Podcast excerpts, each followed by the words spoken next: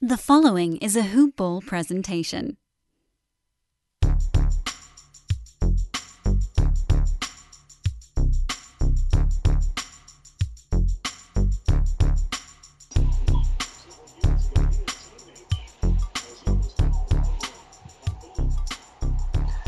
Good morning, hoopballers, and welcome to another edition of Hoopballs DFS Today. This is your Saturday, May 29th edition. I am your host, Santino Cacone, and I am here joined by our guy Matt Cooper. How you doing today, Matt? I'm doing pretty good, my friend. Um, week has gone pretty well so far. Been playing pretty much every slate, so I feel like I'm got a pretty good grip of what's going on in the slates. Um, should be some interesting decision points to make on this day, especially as we've got these Saturdays that kind of go all day long. So yeah, looking forward to it. Awesome. And every time I say Cooper, I just want to use the the basketball reference there, Coop. but uh, I digress. Fine, um, yeah, I think it's going to be a good slate. We got a good one on your our hands. We're back to a four gamer here. Uh, first game starts at one, then four, then seven, then nine. We got basketball all day on this Saturday. Uh, but before we jump into the slate, I do want to give a quick shout out to our guys over at MyBookie, simply the best sports book around. Uh, if, if you're not familiar with MyBookie, you still have a lot of time, and sports really don't end. But um, they have you can bet on any type of sport that you want, any type of uh, over under line, whatever the case may be, futures. And they also have a fully fledged casino platform. Oh, there's my buddy. Fully fledged casino platform with live dealers uh, all around, 24 hours. So you have a full casino at your fingertips. And if you want to get your deposit, first deposit matched halfway up to a thousand bucks, just simply enter the promo code HoopBall. That's H O O P B A L L. All right, man. Let's jump right into this first game of the slate. Uh, we have the Milwaukee Bucks at the Miami Heat again for game four. The Heat are down 0-3. Uh, they are on their home turf to try and get one in here, but we have a 222 game total with the Heat. Uh, I mean the Bucks a four and a half point home favorite. On the injury report, we have Victor Oladipo as out for the Heat, and the Bucks have uh, Thanasis and DiVincenzo both out, and Giannis is probable here. I'll throw it over to you, man. Um, we'll start with the Heat. I mean the the Bucks. They are the away team, but who are you looking on on this side of the ball? Yeah, so I'm pretty curious to where what my, Milwaukee's going to do with their starting lineup here. Obviously, with DiVincenzo out, they're going to be looking to fill that one of those guard roles. So we could see either Bryn Forbes or Pat Connaughton step into that. Um, my intuition thinks that it might be Connaughton just just for his defensive role. Um, so the nice part about this one is it's the first game of the slate, so we'll know who that's going to be. Um, if Connaughton steps into that role as a starter, I'll like him a lot.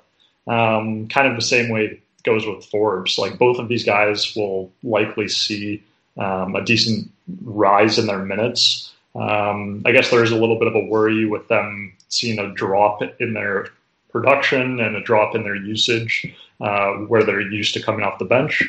Um, but yeah, a little little bit strange with Giannis um, popping up on the injury report as probable.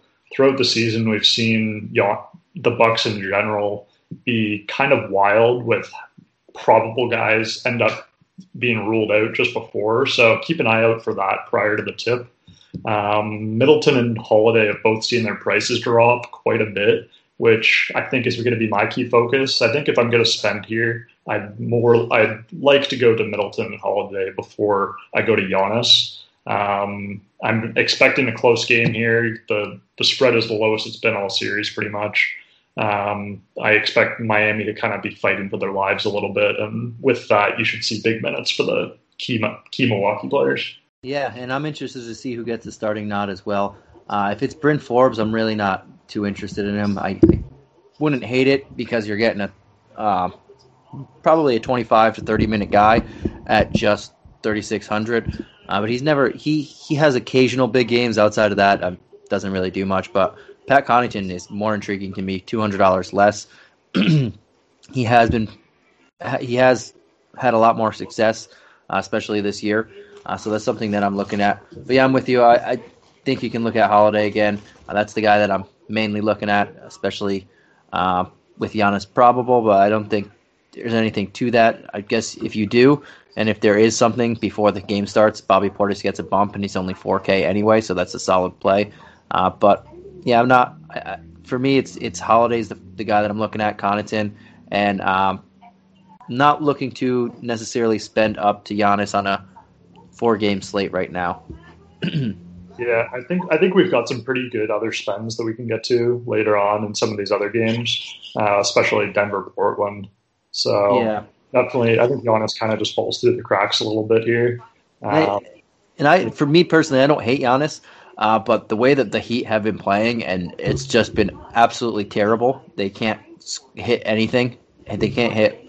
I don't want to be cliche, but they can't hit water if they fell out of a boat right now. Uh, this game might not stay that close. I, I can't imagine that they're going to go out like this, but uh, their shooting has been so brutal. They don't need to throw Giannis out there uh, a lot for 35 plus minutes.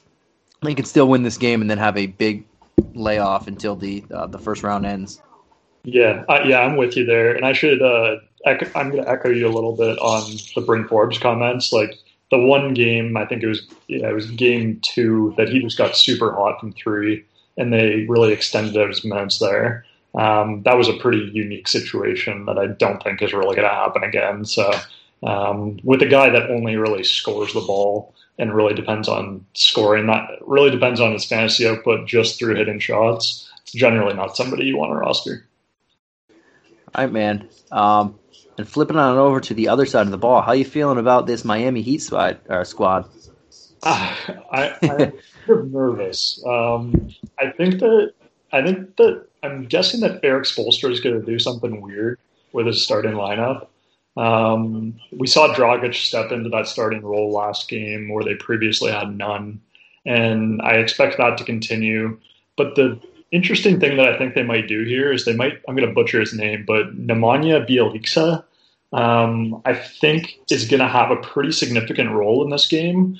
In the fourth quarter of last game, when they were getting blown out by 26 going into the quarter, um, they ended up trotting out a lineup that had Bjelica alongside like basically Butler, Dragic, Adebayo, um, and all of their kind of their main guys. And for about a two to three minute stretch, they got pretty hot and on the offensive end and actually found some flow to their game. Um, Nemanja can stretch the floor out for them. So I I am kind of nervous, but I think there's a chance that he might start for for Ariza in this game. Um, so once again, like first game of the day, we'll we'll know this before lock. Keep an eye out for that. Um, so I think he's a pretty sneaky, uh, pretty sneaky value play.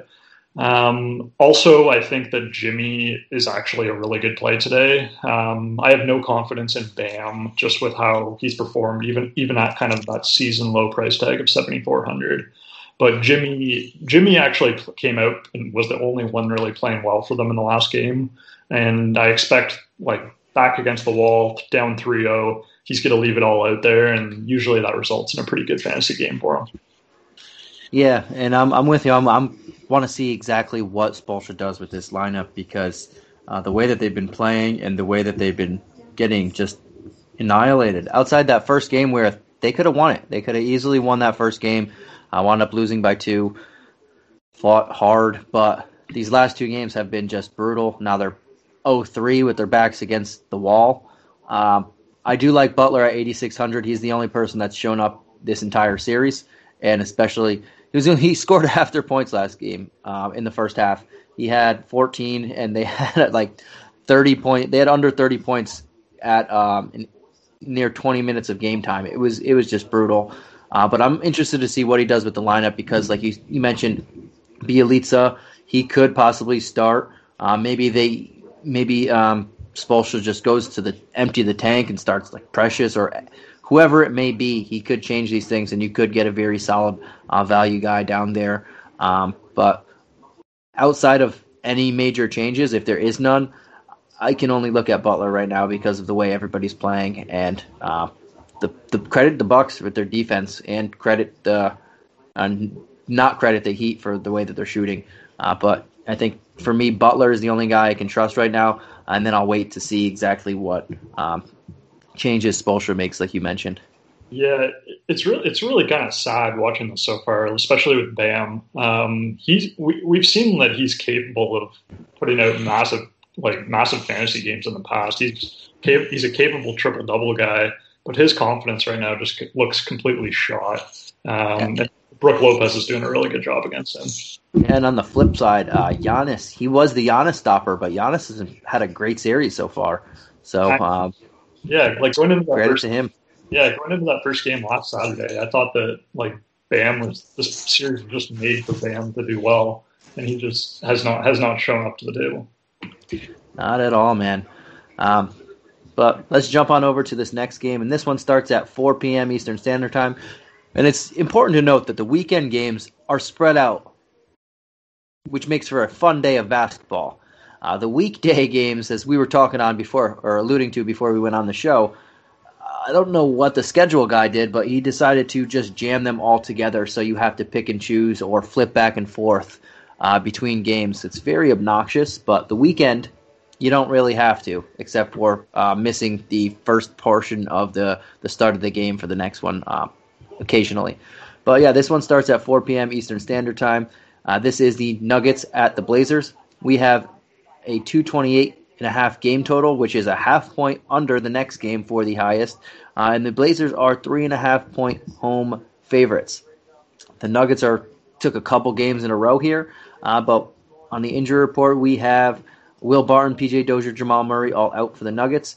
TJ Leaf probable, and Zach Collins as out for the Portland Trailblazers. We'll start with the Nuggets, man. Uh, they are the away team. I'll throw it over to you.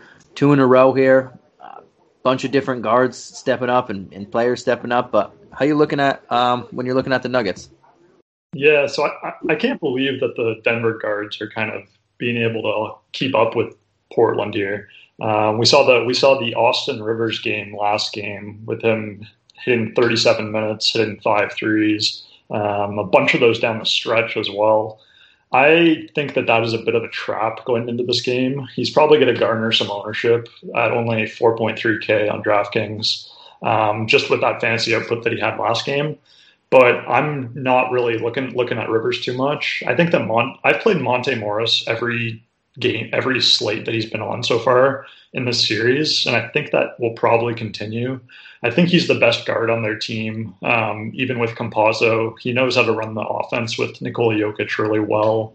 Uh, they have a lot of tr- Mike, Michael Malone has a lot of trust in Morris, um, just off his past performance over the years. So he kind of got, I think. Uh, a little unlucky with how hot Rivers got last game that took away some of his minutes. He's still put up decent. He's still put up decent numbers um, as a pretty good value play. And then besides that, I think that Jokic is the best spend on the slate. Uh, Portland has continued to guard him just one on one with Jusuf Nurkic throughout the series. They've tried to take away his playmaking abilities, and all that's resulted in is Jokic scoring 36 points a game with more than 56 DraftKings points in each of the three first games. Um, weirdly enough, he hasn't really got over that 35 minute threshold, which I find a little um, unlucky in a way. They've really tried. They've tried out Paul Millsap purely as the backup center, um, and Millsap has been able to give them really good minutes actually, which I think has limited the upside a little bit on Jokic. Um, but this is a this is the biggest game of the series uh, with Denver up two one. You go you go up three one on Portland, and that's pretty much putting them in their grave. Uh, where opposite where the opposite way, you're you've got a brand new series starting at two two. So I would expect Jokic to kind of get up to that high 30 range. And I think that that's going to be end up being the best play, best spend on the slate, I should say. Um, finally, I guess Michael Porter Jr. I've played him a bunch too. He's been pretty chalky over the last couple slates, and he just really hasn't done enough on the peripheral side of things. Um, hasn't rebounded the ball that well. Hasn't really. Sh- he's shot the ball okay from threes um, but just hasn't really done enough. And he's been guarded pretty tightly. All all the shots he's made has been have been really tough. So um, pretty sure I'll be trying to stay away a little bit from that. Yeah, and I like that. Uh, all these guards, uh, have shown some moments over there, but I do like Monte Morris the best as well. Uh, Austin Rivers, got to give it to him though. Last game, he was just on fire at the end. Uh, the first one was okay, Austin. Then the second one, then the third one, and he was just feeling it. So good for him, and he was he was really the difference maker in that fourth quarter. If he didn't have that um, hot streak right there, they probably are down two one. Uh, but good for him. I do prefer Morris. I think he's a better per minute guy. Um, even after that hot shooting performance by Rivers. So I do love that $4,500 price tag for him. Um, Campazzo, I think, is a decent play. I don't really want to go to that 6K mark for him. He just keeps going up, but I mean, he's bringing back value and he's doing good and he's playing really well. Um, they're making him the number one facilitator, and he's playing really well because of that. Jokic, you mentioned him. I think he's super safe for 50 points. Super safe for 50 points. Uh, I just don't know if he has that 70 point upside. They are, like you mentioned as well, taking away his playmaking ability and making him just score, just score. And he's scoring over 30 points every game, and uh, you can't complain about that. But his upside remains, to me, limited for his price tag, just because he's not hasn't been able to do everything else uh, that he that we been accustomed to of when, whenever you roster Jokic. But I think super safe for 50 points, uh, 50 to 60 points there. Just the higher upside.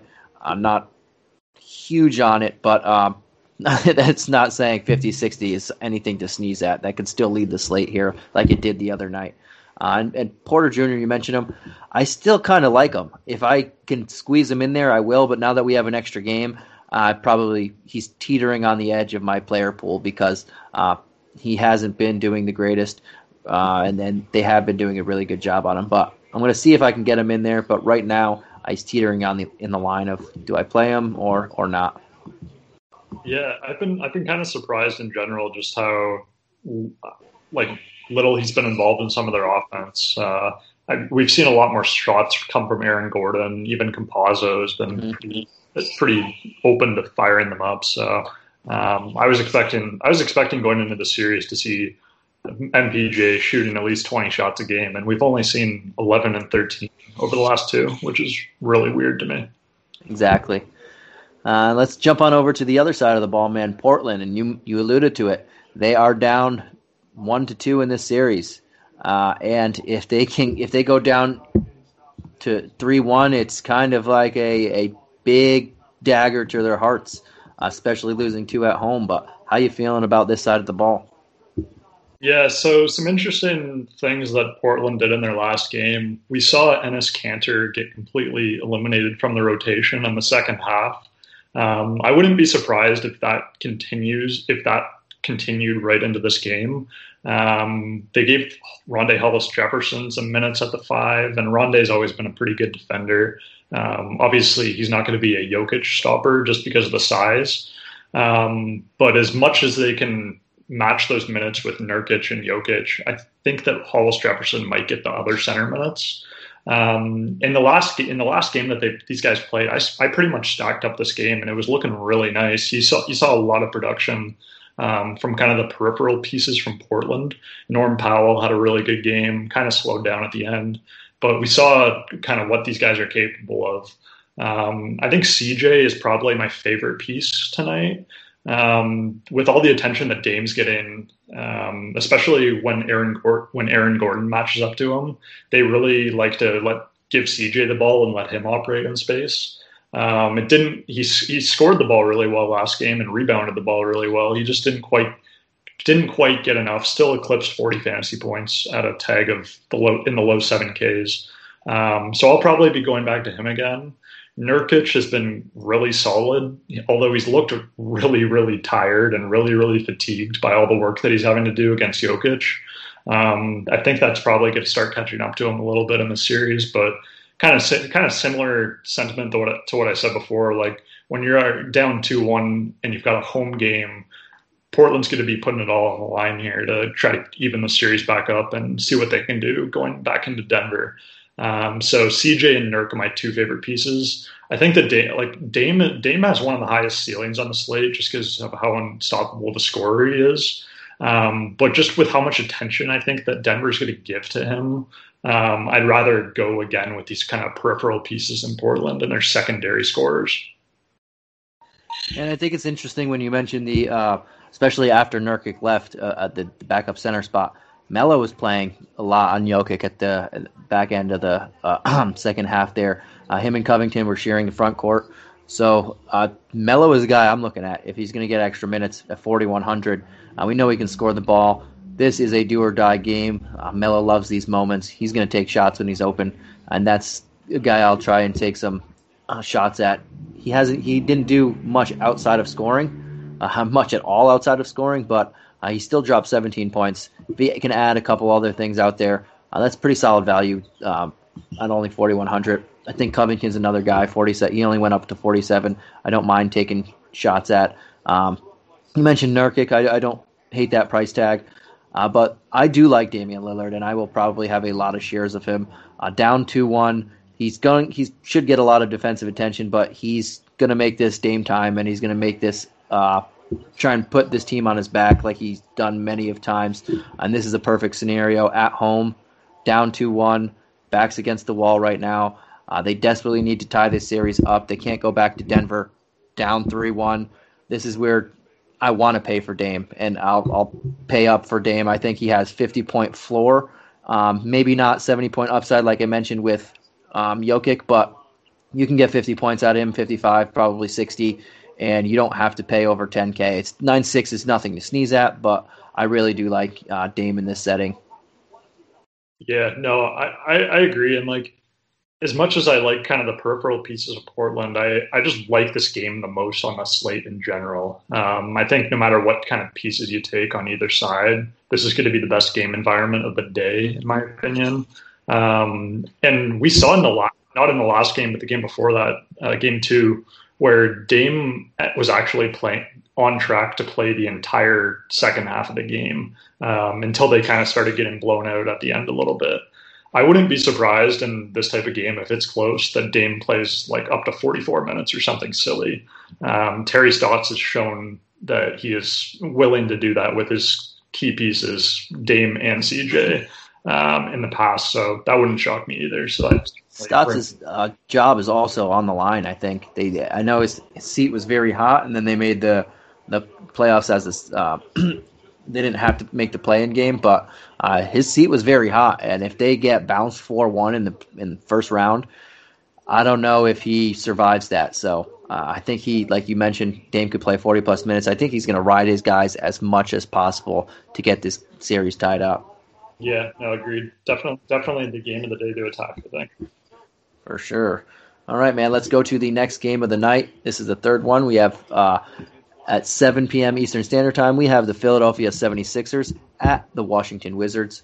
Um, we have for a spread. We have the Sixers are five and a half point road favorites and we have a 229 game total, which is the highest on the slate, a half game or a half point over the previous game that we were just talking about.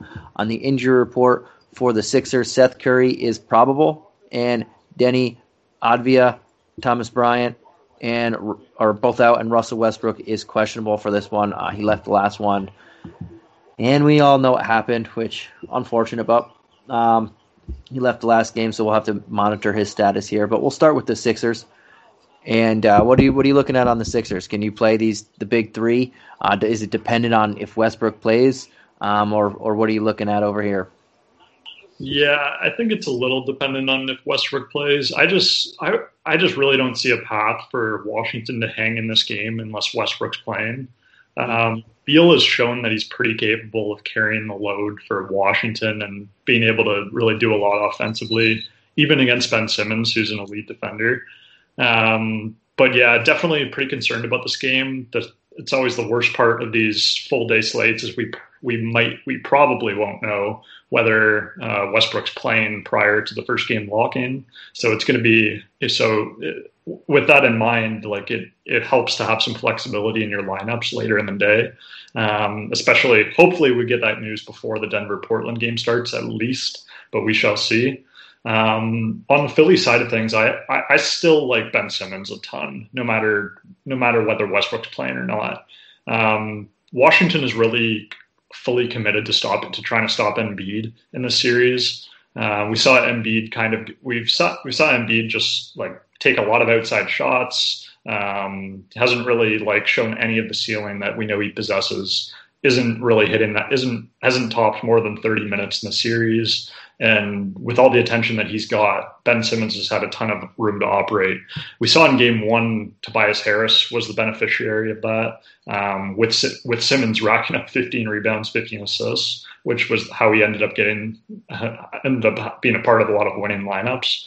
Um, but in game two, we saw Simmons really do a bit of everything, and that's kind of what I expect going into this game. He's going to keep the foot. He's going to keep the foot on the gas here, um, and it's definitely my favorite play on Philadelphia. Um, I think Danny Green also. Uh, I, I hate playing Danny Green in DFS because it just is always such a grind for him to get there.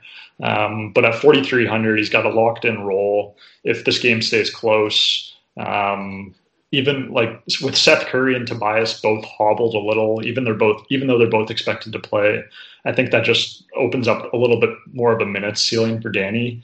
Um, we'll see. We'll see though. He's kind of he's kind of a second tier value play to me. Yeah, and I'm with you on on pretty much all that. So uh, I like I love Simmons' price tag at 7600. Uh, this is just a fantastic matchup against the Wizards, and the only thing like you that scares me off a little bit is if Westbrook doesn't play. I I expect him to play. This guy plays through pretty much everything. I remember a couple years ago uh, multiple times. He had surgery, and then with in less than a week, he would be on the court. And I, I just thought he was superhuman.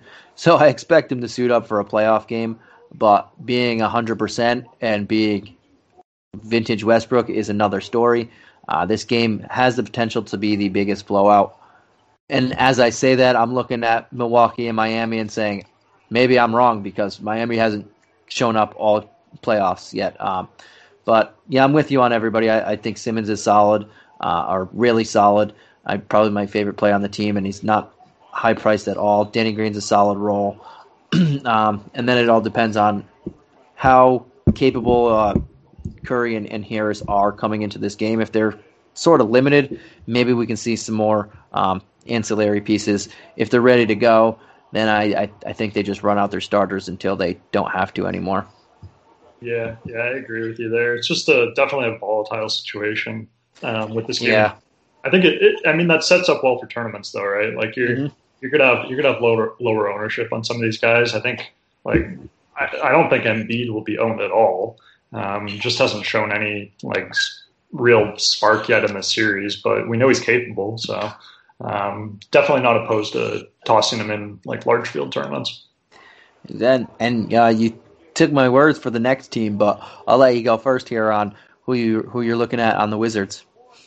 Okay, so I think that Bradley. So once again, like this game, I think is really interesting for tournaments, and I think Bradley Beal, whether Westbrook plays or not, is really interesting. Um, he's shown a like complete capability of going against Simmons and still putting up massive numbers. Um, the shot volume is outrageous and he's shot really well from the field. What's strange is that he's actually shot terribly from three so far in the series.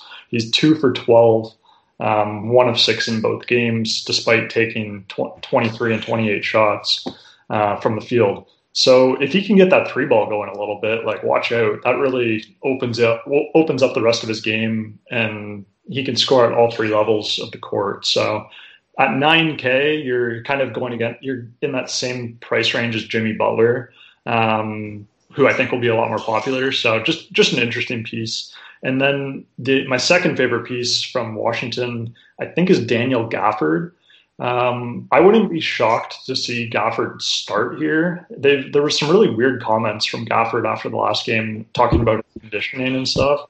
Um, and he is clearly their most talented center. And I don't really understand why Scott Brooks hasn't put him into the starting lineup. They want to play him the most minutes he's capable of. Uh, might as well start him on the court and then give him his rest after a six minute stint rather than letting him sit to start the game. Um, down two down two zero. This is gener- generally where you might see some changes being made by the coach, um, and I think that's a pretty easy one to make. So we'll we'll see what happens, but I think Gafford is an interesting secondary piece here. Yeah, and I'm with you, and especially on Gafford, I want to play him. Um, I, have been saying it. He's easily the most talented center on this team, and it's not close. Before he got to this team, they were very bad. I, I'm not saying he was the entire reason that this team turned around, but if you look at the record after that trade, uh, in games that he played, they have been awesome, and that's where the entire turnaround has come uh, since they acquired Gafford. Again, he hasn't played a ton of minutes, so I'm not just saying it's completely Gafford, but he's been a big part of this, and he deserves to start. He deserved to start last game. He deserved to start uh, in the beginning of the series. He deserved to start over a month ago. I don't know what's going on with why he's not. I know he gets into a lot of foul trouble, and that's a big thing. He has a lot of foul trouble. Um, maybe, like you said, conditioning, but either or, he's better than Alex Len, better than Robin Lopez, uh, and he's the only chance they have down low right now to keep this game competitive. When he's on the floor, he his he's they're they're playing winning basketball. Uh, his plus minus is easily tops on the team. I'm just not sure why they're not playing him at, until he fouls out, which I would say he played 35 minutes, but I don't even know if he gets there because he, he, tends to foul a lot. But um, yeah, I'm with you on him the most, and I really do want to play him. I just hope Scott Brooks plays him, and I do hope um, it's off the bench just so not everybody jumps on that bandwagon early. Uh, but also at the same time, if he's announced a starter, we finally know he's going to break that 20 to 23 minute threshold.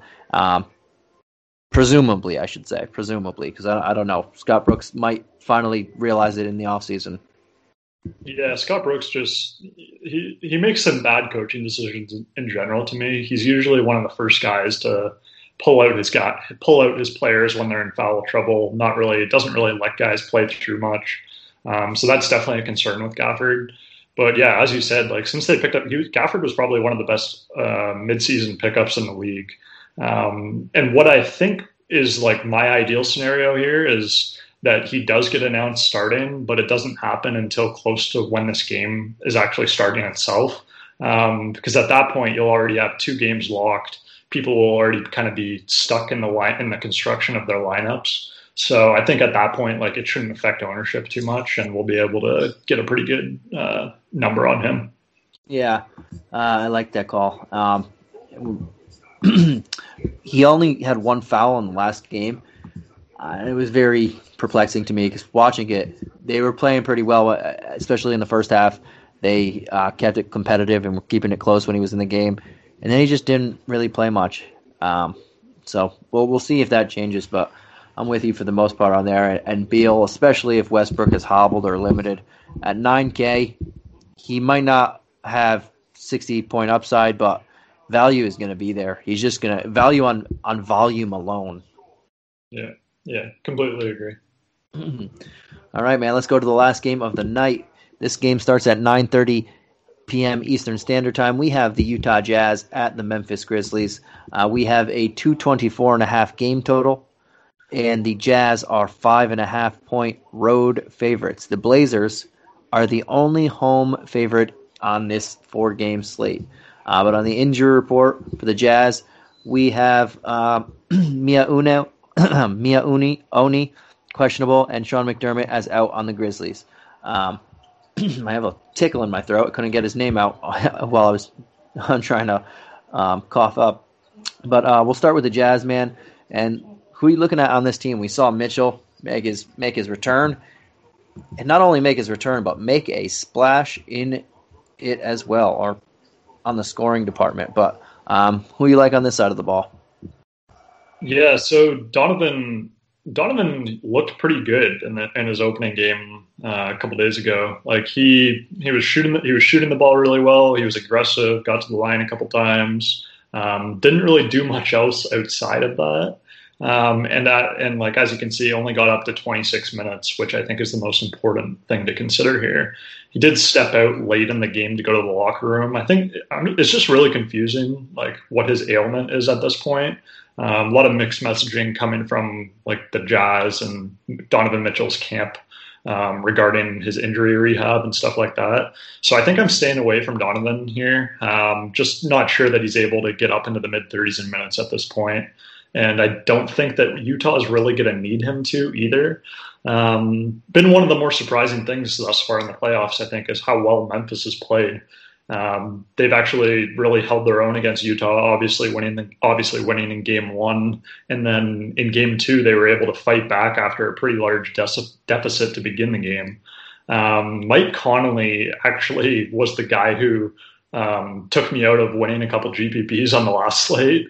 Um, he had a massive game, and I was I was sweating out Rudy Gobert, and Gobert was having a great game as well. But a bunch of people that had Connolly lineups caught caught up with me.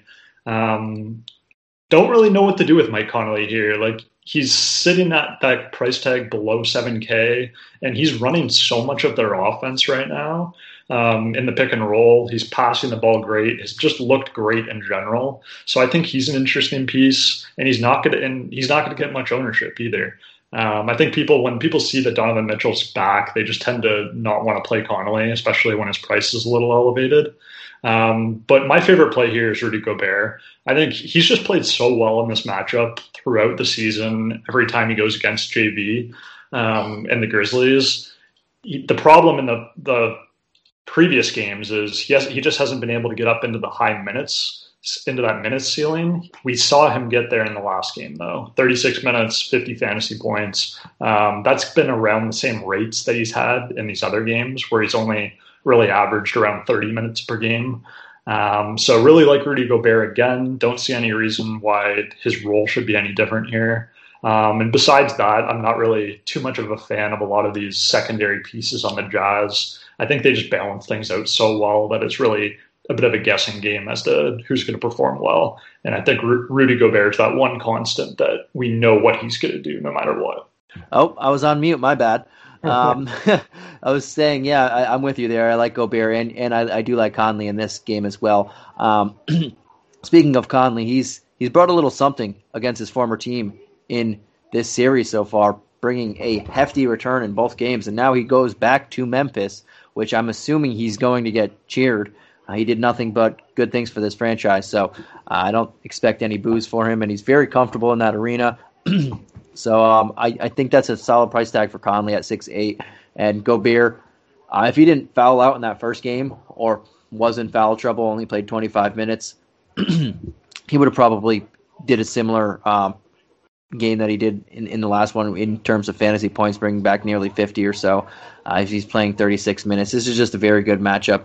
JV is pretty good, but you can get rebounds and you can uh, score in the paint against him at um, certain points, especially when you're lanky and um, only do certain putback moves where it's high percentage like Gobert. But um, yeah, I think Gobert is a very good play. I like Conley as well. And if I'm going to throw in one one of these cheap guys, it would be all the way at the bottom uh, of the starting guys in Royce O'Neale at 4,600, just because you know he's going to be playing 35 plus minutes if this game stays competitive. Uh, nothing, nothing great there, but he does have occasional hot games where he where he can play pretty well and, and bring back a solid return. Uh, but he's just someone that you, if you're down in that range and you're looking and you just want a consistent type of minutes floor, uh, he's a guy that you can feel comfortable with in that situation. Just getting 35 plus minutes or so. Yeah, Ro- Royce is one of those like guys that you hate to play, but often fits well into these lineups. Um, pretty similar to Danny Green in that way, where he play like often has such a concrete role in their offense and can like we saw it in the last game. He where he hit his threes, he was four for six from three, and he got a bunch. He got eight rebounds and three assists um, yes, it's a bit of a it's always a bit of a grind for them to get there and to meet that value, but definitely you always have to appreciate and those guys that are out there on the court so much. Mm-hmm. All right, man. Let's throw it on over to the last team of the night, and the Memphis Grizzlies uh, going playing on their home floor now.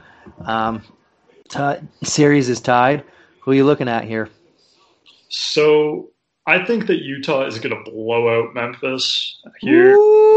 You heard it here first. yeah, I'm pretty. I think that even though going back to Memphis and like with all the hype around their first like home game with this kind of with this group of guys, Um, I think that this is the perfect opportunity where Utah, who has a really cohesive unit, they really know who they are. They've grown, like they're just a very consistent group. This is where they can really turn on the gas. Um, I think they've they'll figured they've figured some things out with Ja over the last couple games, and they're going to really limit him.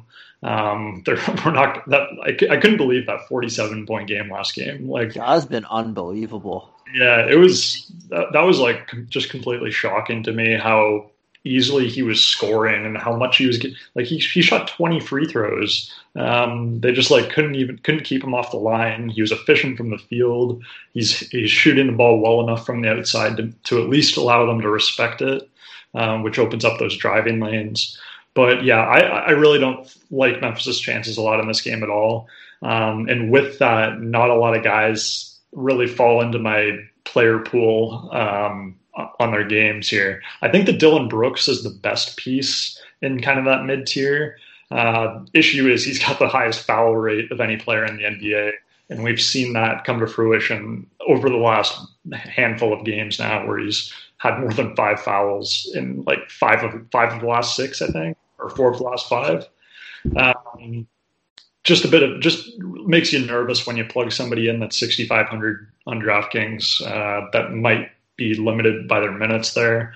Um, I'm staying away from JV. I think that Gobert is just too good of a matchup, too good of a defender, and too good of a too good of a matchup against him. Um, so I think I think Ja, if you're going to pick a piece, it, to me it's either Ja or Dillon Brooks. These are the two guys that are capable of creating their own shots. Um, but for the most part, really don't like the Grizzlies at all here. Yeah, and I, am I'm with you for the most part on here too. Uh, the Grizzlies, everybody's priced pretty accordingly. I, I do like Ja, but I also like a lot of other people in that range. So I'm not gonna put him in as a definite.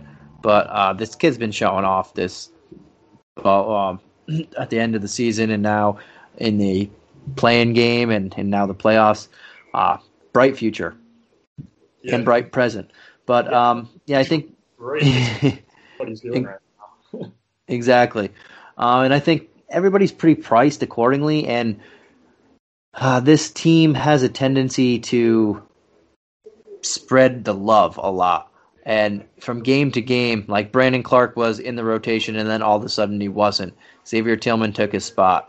Um, Justice Winslow was in the rotation, and all of a sudden he wasn't. De'Anthony Melton plays here and there. Uh, Desmond Bane goes in and out of the rotation sometimes. Jaren Jackson's return came with fanfare, and now he's kind of like teetering. Uh, they go with who they go with. I don't want to say with the hot hand because they change it up all the time, and sometimes it's very hard. And, and when when I'm looking at all the price tags, I'm like, okay, um, Kyle Anderson.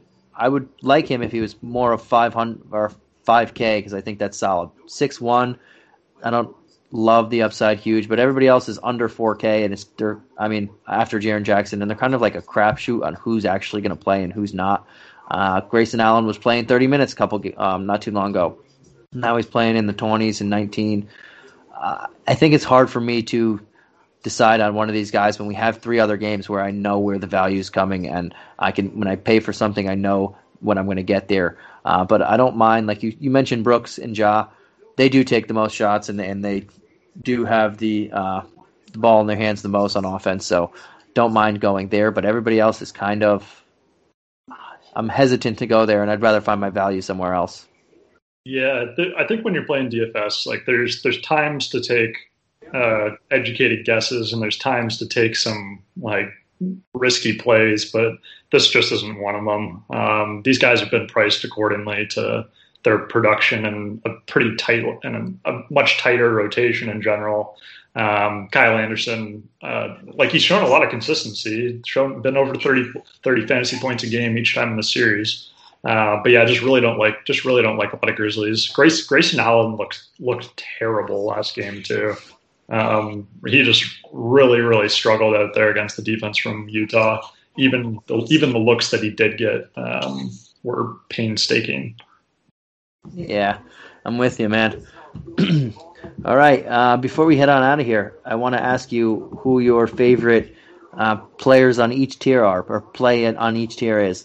Uh, so we'll go with one for the expensive tier, anything over 8K, uh, and then one in the mid tier, and then one in the value tier. We'll say under 5K for value, and in the middle of obviously value and expensive for uh, the mid tier play there.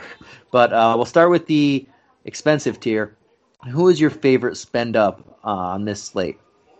So two, there's two guys that I'm kind of thinking back and forth here. Um, I'm going to go with Jimmy Butler. I think that Miami, I'm betting a lot on kind of that Miami culture and that Jimmy Butler toughness.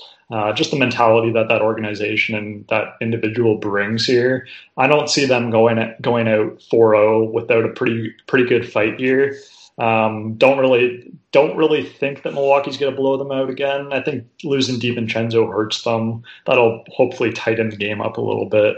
And Jimmy's just going to be out there for as many minutes as he can handle. And I think 8,600 is still just too cheap. Uh, other guy that I was kind of thinking about there was Bradley Beal, um, but that's definitely a more tournament oriented play.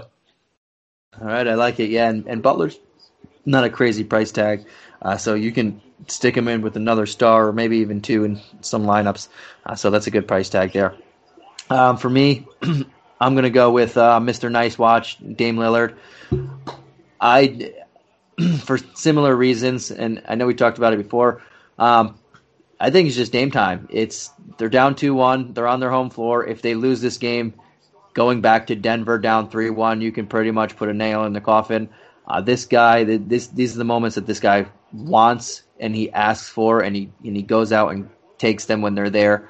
Uh, so I'm going to take a lot of shots at Damian Lillard here at 9600, and uh, knowing that it's not over 10k, I could probably pair him with like a Jokic if I wanted to as well. But uh, I think Lillard is the guy that I'm going to be heavily targeting here. Yep, I think that's a good call too. All right, man. Let's see. Uh, who are your who's your favorite mid tier guy? So under 8k here. Under 8k, I am gonna stick. Okay, I'm gonna stay. I'm gonna stay in that game. Actually, um, I'm gonna go with CJ McCollum. I played him last game. I really liked what I was seeing from the Portland offense in general. Um, I think that even on a four game slate, you can play both Dame and CJ. They just they both garner so much um, ball handling responsibility, and they stagger all of their minutes. So whenever Dame's on Dame is off the court, you have CJ on the court. Um, and just with how much how much they create offensively, I wouldn't be opposed to playing them together. Obviously, they eat into each other a little bit, limits the ceiling a little bit. Um, but I really like what I'm seeing from CJ lately in the last couple games. And I think 7,300 is way too cheap for that, and I don't think he'll be that owned either. I like it, and for me, this is a tough call because uh, I do like the mid tier tier guys. I think there are a lot of solid guys in this mid tier range that I look to. Um, I can look to here to bring back value, but if I have to say one, they're all like right next to each other. But I'll pick the guy, uh, one of the three, and I'm gonna go with Ben Simmons. I just think it's super super safe. He's been phenomenal in this series. He's been phenomenal against the the Wizards all year, averaging nearly 49 DK points uh, in 33 minutes in the four games against the Wizards uh, throughout the season, and think that continues. And we'll see what happens if if West with Westbrook. If Westbrook plays, then I'm going to have a lot less shares of him because I, I, they're just going to blow him out, and I don't want to overexpose myself on the Sixers side of the ball with their stars. But West, if I expect Westbrook to play, uh, and that means he should be playing 30 plus, 30 or so minutes depending on the score. Um, yeah, it's just a fantastic matchup. So I'm going to go a lot of Ben Simmons here too. Yeah, no, I like I like that too. I'm like I'm looking at the 7K range, and there's so many guys that I like. Mm-hmm. You can, I think you can make a pretty interesting lineup by going with a bunch of 7K guys and then some value plays. You can almost make you can almost stay away from the highest tier unless you really want to get plug some of those guys in. Um, so yeah, like Gobert with Gobert, McCollum, Simmons, Jrue Holiday. Yep. All, bunch of really good plays in that range. And and that's the, the that's the the um, jumble I was looking at when I said I like a lot of them right next to each other. Yeah. and Conley too. There's a lot of a lot of guards in that uh, scenario, but um, yeah, I'm with you. I think there's a lot of good plays there that if you want to do a balanced lineup, especially in cash, it's very good. Yeah, and I think uh, that that's, I think that what that sets up for is that because of how many plays we're seeing that we like here, and with some of these value guys that we might be able to access, I think it's going to be a pretty high scoring slate relative to some of these other ones we've seen. Um, so just keep that in mind. I agree with you there. All right, man, and let's throw. Who's your favorite value play of the night? So under five K. All right, I'm going to get a little risque here and go with my Bjelica call. I, am sorry. Oh, I like it. I'm sorry to Nemanja. I don't think I'm pronouncing your name properly. Um, Bjelica, but I really like what he's set up for here. I think that that kind of trial period that Erik Spoelstra used in that fourth quarter of the last game um, is going to be a change that they make going into game four. They need to do something differently. They've already put Dragic into the starting lineup. That didn't that didn't work. They still got blown out last game. So I think they're going to get, a little bit more drastic here. And I think that Trevor Ariza being removed um, is the easiest way to do that. And I think plugging in Bjelica to that kind of core group um, is the way to go. And he's shown a really good uh, per minute fantasy production in the past. We know his game; he can do a little bit of everything. Yeah, and um, I like that. I like that, and it's very cheap call. You're going near the the bargain bin, very very bargain bin down there. So good good call there. Um, for me, I'm looking. There's two factors. I want to know what's going on with the DiVincenzo injury and where those minutes go. I think they a lot of them go to Connaughton and Forbes. I'm hoping they more go Connaughton because I would really like him at that price tag. Uh, but I'll go with a more surefire thing while we're doing this podcast. Obviously, things change as the day goes on.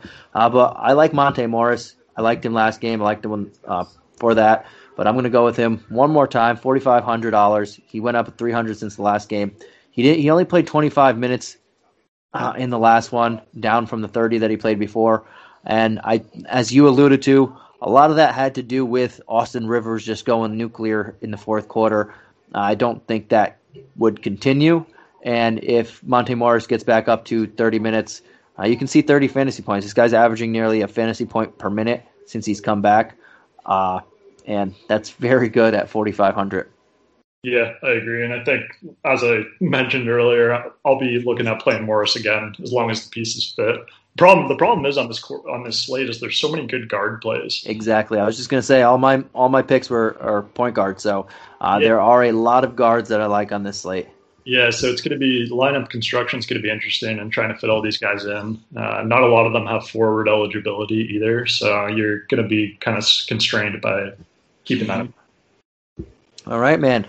Uh, so that's it for our podcast. And before we go, is there anything else you want to say um, to the the audience out there? Uh, no, man. I've been, been so far. It's been a really good, good playoffs for me on the on the DraftKings side of things, and the DFS side of things. As I as as I mentioned in the first pod we did last week, I only played I only played DraftKings uh, daily fantasy, so don't really know don't really know as much about FanDuel and the pricing schemes that they have, different lineup constructions. Uh, but so far in the playoffs, so good. Hopefully, we can keep that momentum going into the following week. Awesome, man. And um, yes, before we go, you can follow us on Twitter if you'd like. Uh, my Twitter account is San- at Santino Gacone. Matt, do you want to throw him your Twitter account? Yeah, my Twitter account is Matt Cooper fourteen. Cooper is C O O. Yeah, yeah, you got it. All right, awesome. Um, and give us a uh, rate review on Apple. I don't even know the other ones. I just use Apple uh, podcasts. I know people use Spotify and other stuff. I just stick to my Apple podcast. I forgot the other ones. Uh, but give us a rate review. Tell us what you like, what you don't like. We'll try and put that something in there. We'll try and take out what you don't like. Um, and then all that other good stuff. Give us all of our accounts on um, Hoopball. We have a bunch of teams going out there. Uh, if you're interested in any of our Hoopball team content, especially on, on playoff teams, there's so much to go around there. But um, thank you guys as always for joining us. Uh, I hear my I don't know if you hear my puppy. He's getting he's telling me get off, get off, get off. Um, but thank you guys for joining us, and we will catch you again tomorrow. I believe it will be Mike and Harris on tomorrow. So thank you as always, and good luck in your tournaments, cash games, uh, whatever you're playing. Take care.